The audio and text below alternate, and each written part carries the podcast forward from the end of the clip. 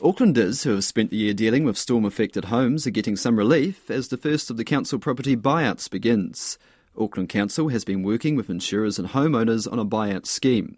Now, more than 60 Category 3 property owners are working through the voluntary buyout process after storms lashed the region earlier this year. Over 500 homes have been categorised, with the purchase of the first four homes in the scheme expected to be completed today. But many are still in limbo. Finn Blackwell has the story. Muriwai resident Caroline Bell Booth can't believe a buyout has come before Christmas. To have settled just before Christmas, whilst I thought it was possible, I didn't truly think that it would be probable. However, I'm truly delighted and utterly relieved to have reached this milestone.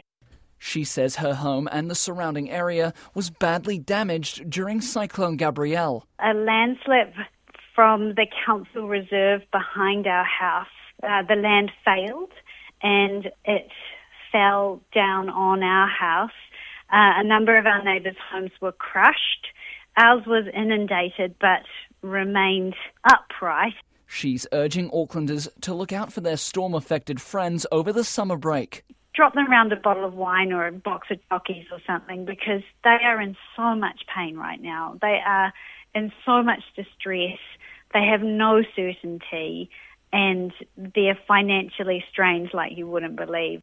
Auckland Council's Deputy Recovery Manager, Mace Ward, says it's a huge achievement. This is a huge milestone uh, for the Recovery Office, but more importantly, a really huge milestone for families that have been impacted by the severe weather events of early 2023.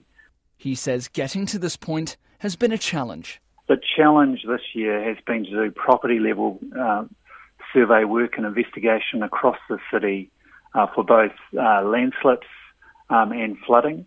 Uh, and that's that's required um, interactions with over 2,200 property owners. Mace Ward says they plan to have 80% of the categorisations completed by March which for Louise Bint in Northcote is still a long way off.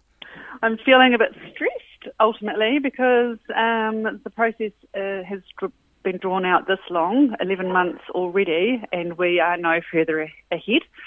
Her home was damaged in a landslide, and she says the process needs to be sped up. Urgency is paramount if, um, if we're not going to have people returning to their damaged properties um, particularly ones that are unsafe, um, but that have no other option other than potentially living on the streets. So, you know, I mean, most, most people in Auckland will not be able to afford two properties. While a chapter may be closing for some storm stricken residents, there are still many waiting for a resolution.